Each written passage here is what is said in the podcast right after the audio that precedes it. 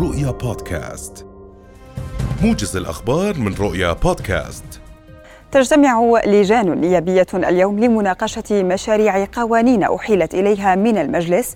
أبرزها مناقشة اللجنة النيابية القانونية مشروع قانون الجرائم الإلكترونية لسنة 2023 وتستكمل لجنة الاقتصاد والاستثمار مناقشة مشروع قانون مشروعات الشراكة بين القطاعين العام والخاص لسنة 2023 وتجتمع لجنة الطاقة والثروة المعدنية لمناقشة مشروع قانون إلغاء قانون التصديق على اتفاقية المشاركة في إنتاج واستكشاف البترول وتقييم عملية اكتشافه وتطويره وإنتاجه بين سلطة المصادر الطبيعية في الأردن وشركة أمونايت للطاقة في منطقة الجفر ووسط الأردن لسنة 2017 أكد الناطق باسم وزارة الصناعة والتجارة والتموين ينال البرماوي توفر مخزون استراتيجي كاف وآمن من مادتي القمح والشعير يكفي الاستهلاك المحلي لمدة عام لكل منهما.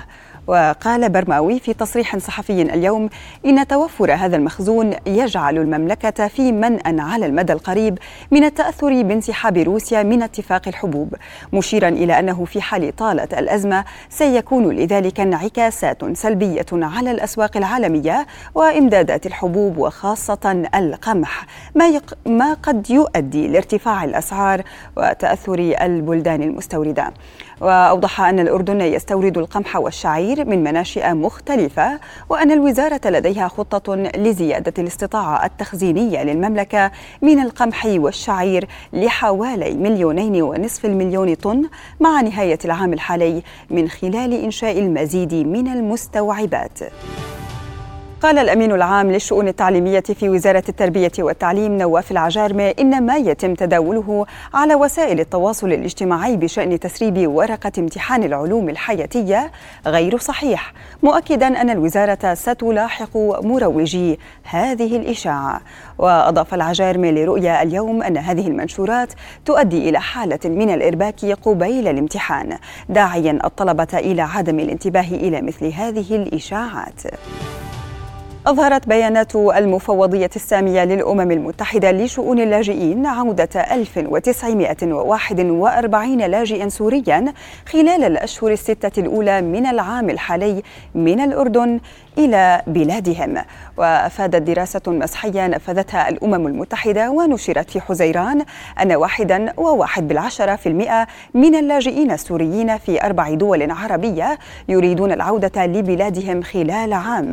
وأظهرت الدراسة أن 97% من اللاجئين السوريين في الأردن المشاركين في الدراسة لا ينوون العودة إلى بلادهم خلال الاثني عشر شهرا المقبلة مقابل 2 و4 14% لم يقرروا بعد. أعلنت وزارة الأشغال العامة والإسكان وبالتعاون مع مديرية الأمن العام بدء أعمال صيانة فواصل التمدد لجسر أم القطين على طريق البحر الميت اعتبارا من اليوم. وقال مدير صيانة الطرق والجسور في الوزارة وسيم العدوان لرؤيا اليوم إن التحويلات المرورية على الجسر في منطقة العمل ستكون بشكل جزئي إذ سيتم إغلاق المسرب الأيمن لتنفيذ أعمال الصيانة اللازمة ومن ثم الانتقال إلى المسرب الآخر وبالاتجاهين تباعاً قالت السلطات اليونانية إنها أجلت نحو 30 ألف شخص بعيدا عن الحرائق المستعرة في جزيرة رودز منذ خمسة أيام بينهم ألفان نقلوا بالقوارب.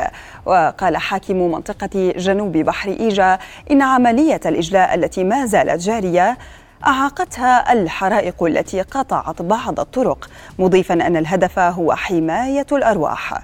ونقل السياح وبعض السكان إلى الصالات الرياضية والمدارس ومراكز المؤتمرات بالفنادق في رودز حيث سيمضون الليل فيما يكافح رجال الإطفاء الحرائق.